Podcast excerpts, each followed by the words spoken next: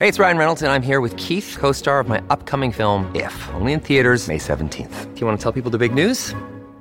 All right, I'll do it. Sign up now and you'll get unlimited for $15 a month in six months of Paramount Plus Essential Plan on us. Mintmobile.com slash switch. Upfront payment of $45 equivalent to $15 per month. Unlimited over 40 gigabytes per month. Face lower speeds. Videos at 480p. Active Mint customers by 531.24 get six months of Paramount Plus Essential Plan. Auto renews after six months. Offer ends May 31st, 2024. Separate Paramount Plus registration required. Terms and conditions apply if rated PG. Look, Bumble knows you're exhausted by dating. All the must not take yourself too seriously and 6 1 since that matters. And what do I even say other than hey? well, that's why they're introducing an all new Bumble with exciting features to make compatibility easier, starting the chat better, and dating safer. They've changed, so you don't have to. Download the new Bumble now. Okay, so we have the car payment, the rent, utilities. And the repair bill. What should we do? I know. I'm going to CashNetUSA.com. I can apply in minutes, get an instant decision, and if approved, we could have the money in our account as soon as the same business day. When you need money fast, be the hero. Go to CashNetUSA.com to apply for the money you need now. The exact timing as to when your loan funds will be available will be determined by your banking institution. We are joined now by Gabriela on this season of Below Deck Sailing Yacht. Gabriela, thank you for joining this bonus episode of Morgan's Pop Talks. How are you? I'm great. Thank you so much for having me. I'm excited to be here and to chat with you, spill the tea. You're on a boat right now. Where are you? I am. I'm in St. Thomas, U.S. Virgin Islands, just, you know, living life. As one does. Um, when I was doing my research on you, I saw that your background in yachting isn't necessarily conventional. Um, you started right before the pandemic hit. Tell us a little bit about that experience and how it got you to where you are now, being on below deck sailing yacht. Well, I would say that what a weird time for a career change, right? But I, once I put my mind to something and I'm like, I'm going to do that, I will not stop at any cost, uh, pandemic or no. So, although the, as soon as I got my certification courses done, moved to Florida and everything shut down, boats stopped getting chartered, crew was getting fired, I was in a bind. So, I went home and was really depressed for a couple weeks. And then I was like, no, no, no, no. I took my CV down to the dock to the marina and introduced myself to the dock master and she got me on my first day working job and I just day worked from like March to June.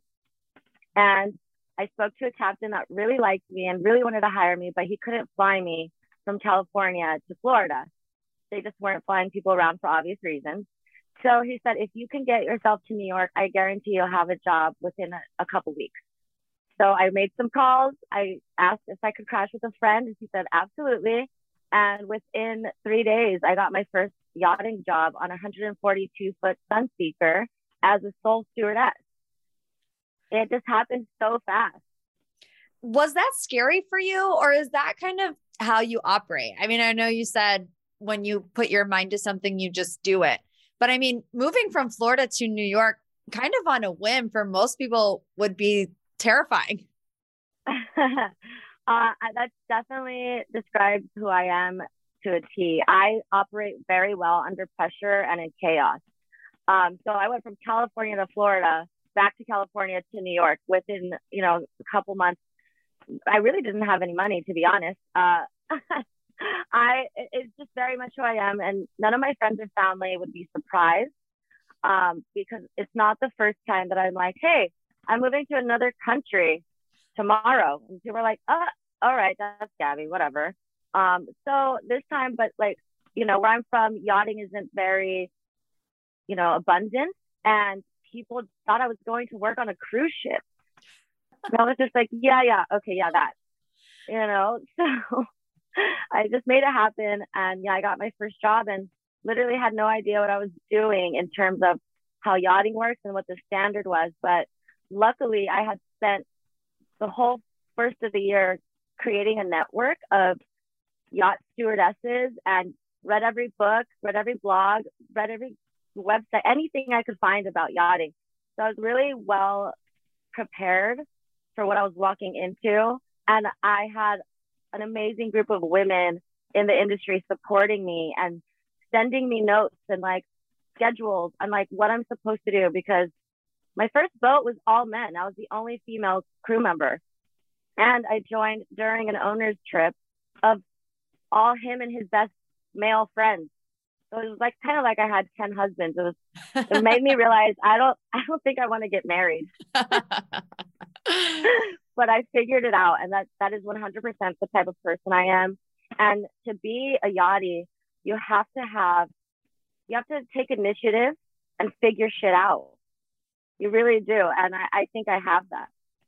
So that network that you created, is that how you got into the show? How do you go from, you know, this quick career change to working through the pandemic to ending up on below deck sailing yacht? oh my gosh, that was a long process. Um, I don't know if it was the universe working in my favor, but I started getting a lot of calls. Um, I don't know if it's because of my social media presence or just my charisma, but um, no, I was getting calls from other networks to put me on other shows. I got asked to be on Naked and Afraid. I was like, no, you know, not happening. Uh-uh. Um, I, like there was another like yachty show that was being produced um, that reached out. Uh, 51 Minds reached out to do another show, but not below deck. And I was like, why is this all happening at once? But it, it told me in my gut, I'm supposed to be on not only TV, I'm supposed to be on this show because it was just too much of a coincidence. It was serendipity. Um, I had seen the show. I'm a fan of the show. My below deck trivia is off the wall. I, if it was on Who Wants to Be a Millionaire, I would win 100%. Um, so obviously very aware of it. Um, and working with other yachties, all of them saying, don't do the show. It's basically it's social suicide. It's the career ender. I was like, I don't care. Like, I'm not worried about it because I have so, if it does somehow, you know, in, interfere with my professional yachting life, I have so many other skills and talents that I can fall back on that I'm just, I, and I know I will figure it out. Um, so it just, it's just kind of bizarre, but I was like, yeah, hell yeah, I'm doing this. Um, I love this show. Why not? Yeah. Is there anything that, you know, being a super fan, now you're on the show and now, you know, you're filming during a charter. Is there anything in particular that you feel is maybe portrayed differently on TV than it is when you're actually on the yacht experiencing it for yourself? I think that the show is such an accurate depiction of what happens on actual yachts off camera. It just seems a little bit turned up because they have to squeeze so much into a short episode. Um, the only thing I will say that yachties might that watch the show or people that want to get into the industry, they're like, yeah, I want to do that. It's we don't get to party on the yacht. We don't. We don't. Like that's that's just no. You I don't even one time I sat down in the main salon and my chief was like, What the fuck are you doing? I'm like, What? And she's like, Get your scrawny ass off that couch that's and never do that again. Like, you know, we're not even allowed to walk through the main salon to get outside. You have to go around through the galley door and walk outside to get to the aft deck table. Like, so that's the only thing I would say is not really what we do. Um, but because now I'm filming in COVID, we're in a COVID bubble. We cannot go anywhere. Like, like, uh, like we can't interact with other people where else are we going to go? Not to a club like in previous seasons where they got to make out with strangers, which I'm still angry about. But like we have to go back to the boat and and stay healthy and healthy and safe. What a funny choice of words. Um, you know what I mean. But that's the only thing that's not the same off cameras. You don't use the facilities um, because they belong to the owner of the yacht and we are the crew. So we stay in the crew mess, we stay in our cabins, or we leave the boat. You can't make it up. Like on real yachts, sometimes the drama is even juicier than on below deck. And it's just like, wow, you guys are really acting like this. And there's not even any cameras around. Like I said, like I think my whole life before this was just boot camp, preparing me for this. Yeah, I mean, because we've seen, you know, a guest in particular be inappropriate towards you this season. And I was so impressed with how you kept your cool.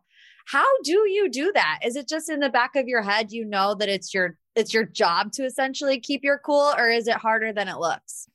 Um I mean, I think I've just been trained for this. My whole life has been like a marathon preparing me for that moment, apparently. As sad as that may sound, because no one needs to be sexually harassed especially at their place of work in the middle of the sea where they cannot leave.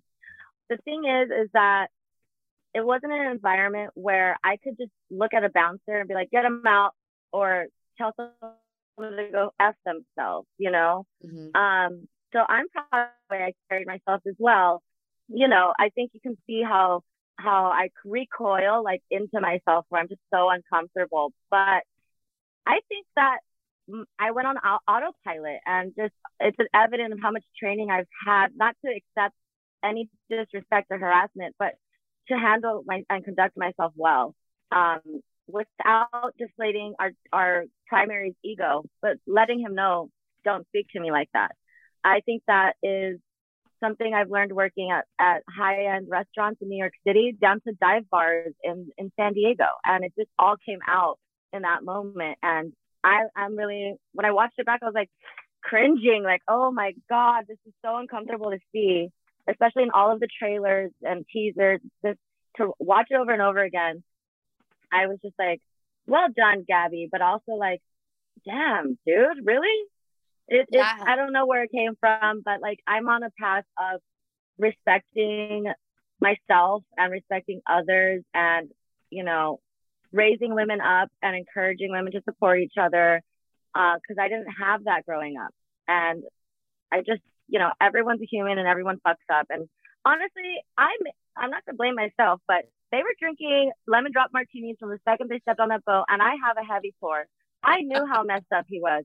Still didn't deserve the harassment, but and I'm not taking blame. I'm just saying I can be a little compassionate because I have done some shit when I'm drunk that I'm not proud of. Right. That doesn't include sexual harassment, but still right. stuff to be embarrassed about, you know? Yeah. Do you ever worry that guests will see the things you say about them on the show? I mean, not even just that guy, but even like, you know, this Erica Rose and her husband, who's just horrific and everyone's you know talking crap about them in their confessionals does that ever cross your mind when you're on charter no. with them at the time no to be honest like i really connected with all of my charter guests even more so than most of the crew so spoiler alert um, I have all of their phones. They have mine. They text me and check in on me all the time. Invite me to their their their ski lodges in Aspen or to their homes in New York to meet their children. Like, I have a very good relationship with all of the charter guests. And the way that we were spoken to and disrespected like like that, like it doesn't matter how how expensive this vacation is, nobody deserves to be spoken to that way, especially when they're working their asses off for you to have a good time. That's poor. I would never speak to my waiter at Chili's like that Right. They love chili so much, apparently. and like the way that they continued on on their socials and like Instagram lives and bash Daisy and bash Marcos, I was just like, I'm sorry.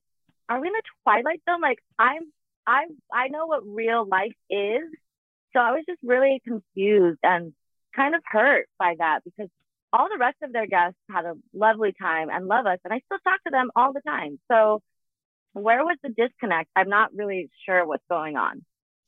So Erica and her husband has never apologized to any of you?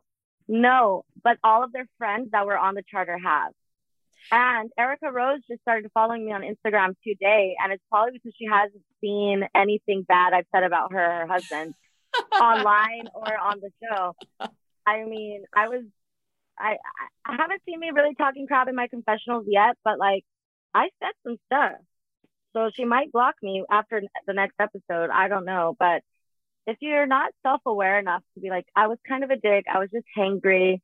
Half of our party got kicked off. We got grounded a plane and got escorted off by the US, the air marshals or whatever they're called. I, sorry, we had a bad day. Like, that's fine. Mm-hmm. Okay, thank you for saying that. But like, just to come in like a bat out of hell to set this boat on fire and destroy all of our confidence is just not the way to go about it. How hard is it to, you know, serve these people after they act like that? I have to imagine you're just grinning and bearing it through your teeth. Lots of deep sighing. Uh, but Daisy, the way she handled the omelet situation, like the way he was screaming and berating her, and her just like, would you like another one? Like, that's an example of a professional and someone that can really keep their cool. Because I think most people would have lost their shit back at them, but then it would be an example of your lack of self control and professionalism. Um, but no, I don't think Daisy ever got an apology or at least some acknowledging how awful they treated her, which sucks. Like, you know, like it's insulting to all of our 10 years. And I will say it's a red flag. when walks up to you and says, I have so much money. I'm going to tip you guys so well. What kind of weird, narcissistic, sociopathic shit is that? I'm sorry. Not okay. Yeah, that is pretty wild. I want to shift can- to the crew. Is there one crew member who surprised you on how maybe you did or did not get along with them? We can go positive or negative here, whichever way you want. I honestly, actually, because we were cabin mates and we had so many nights when we were rolling on the floor, cackling, laughing. You know, there's so many times I consoled her when she was crying about whatever. We were so fun together, like in private. I was really surprised to see how she was, the attitude. And maybe I'm just living on another planet, but I didn't really notice it right away. So yeah, I'm a, I'm a little bit shocked to see how much she loathes me when we had so much fun together. And I was just trying to show her what I've been taught in the ways of helping her be better and also to make less work for me because if I have to come and redo what you just did or clean up after you, it's making my job harder and I already have a lot on my plate. So I'm not micromanaging you, honey. I'm helping you be the woman I know you can be. Uh, when it comes to seeing all the shade being thrown at me that I didn't see, I'm just a little shocked by that um, and bummed out because I was really trying to support her and teach her what I've been taught and I, I hate that that was taken as micromanaging or com- competition because for one thing, I don't compete with other women. So if you're competing with me, you're in the one woman competition, honey, because I'm not even noticing. I come from a world of, I have amazing friends and we all gas each other up and hype each other up all the time. So I haven't lived in girl world, mean girl world since high school. So I didn't pick up on it. And um, I didn't know that we were in a competition. I was literally just doing my job. So that's disappointing, but it like opened my eyes a bit. Like, okay, not everyone's on that train yet of being comfortable around strong, independent women. And now I know, but again, I've, I've curated my life where I don't have to worry about women backstabbing me or competing with me or, or trying to cut me down at the knees. Like I just, I was totally unaware of that because I've, I'm so far removed from that world. Do you think it all boils down to the fact that she was jealous that you were second stew and she was third? Or is there there's gotta be something more, right? I think it's all the above. Like she says in her in her interview, like she always has to be the best. So be better, you know? Yeah. That's all I have to say about that. And like it could have been anything. I don't know. I think I'm really funny and really good at my job. And, you know, like I don't have to vie for attention. I just get it. And maybe that bothered her. I don't, I really don't know. I'm still investigating myself on what every time I see an episode, I'm like, wait a minute, what? I, I couldn't speak for her. I don't know. But I will say, you know, we we haven't spoken at all. I've never gotten an apology like, hey, I, I know that I was a little bit mean to you or defiant. It's just X, Y, and Z. I don't know what what's going on in her mind, or but what I saw on day one was that she was there to make money and to hook up with Gary. She wasn't there to actually get better at her job or to learn anything or make lifelong friendships. It was just apparent while we were unpacking our suitcases when she said, "Oh, I hope we don't fight over the same guy," and I was like, uh, "What? I don't fight over men." you know, so I, that was the red flag, but you know, I ignored it, and uh, jokes on me, I guess. So, so speaking we'll of see. Gary, I know we we haven't really got into it in the season yet, but we do see clips of him, you know, with Daisy and then with Ashley. Who do you think he's more compatible with? I mean, you know all three of them way better than we do. I don't think he's compatible with either. I love Gary and Daisy's relationship. It's but it's very a very maternal on Daisy's end. And Gary's a mama's boy. And uh, you know, I don't know if, if Daisy would be happy with having to raise her boyfriend, you know, and and but he respects her a lot. They have such a fun dynamic. I love being around the both of them when they're together and in their element together. Um, I think it's I think it's great, but I don't think he's compatible with neither of them. Ashley's too thirsty. He likes the challenge. Um, he likes the, he likes the chase, and um, yeah, so neither. Good answer. All right, one more before we wrap up. Who was the most important person to you? And I don't necessarily mean you know, in the fact of who you have to answer to, but who kind of helped you navigate through this season that you were a bit surprised by? Kelsey. She's such a compassionate person and empathetic and supportive. I don't know how I would have lasted on that boat without her because she's the one you'll see. Hopefully, you guys get to see that I talk to and confide in the most and cry, literally cry on her shoulder. And she's just so loving and so accepting of everyone. And um, she's a real, like, she's a gem. And, and yeah, I couldn't have got through it without her for sure. Well, Gabriela, thank you so much for joining this bonus episode of Morgan's Pop Talks. I have loved getting the tea from you. I am jealous that you are someplace very warm and sunny as I sit here in the 25 degree weather. But I just can't thank you enough for taking time out of your busy schedule to give the people what they want with this hot tea, girlfriend. Thank you so much for having me, and thanks for your time and, and your interest in even hearing my story. I really appreciate it and it means a lot to me.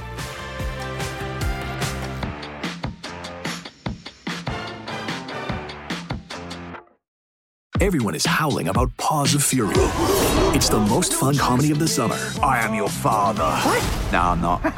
Michael Cera. It's showtime. And Samuel L. Jackson. What the motherfucker cocker spaniel's going on here? Paws of Fury. Only in theaters this Friday. Rated PG. Oh, we could, we could fly. This is your summer. That means Six Flags and the taste of an ice cold Coca Cola. We're talking thrilling coasters, amazing animal attractions, and this. Coke is summer refreshment, so you can hop on another ride, like the all new Sidewinder Safari. Six Flags and Coca Cola. Come make it yours. Visit sixflags.com slash Coke to save up to $20 off passes or daily tickets starting at $39.99.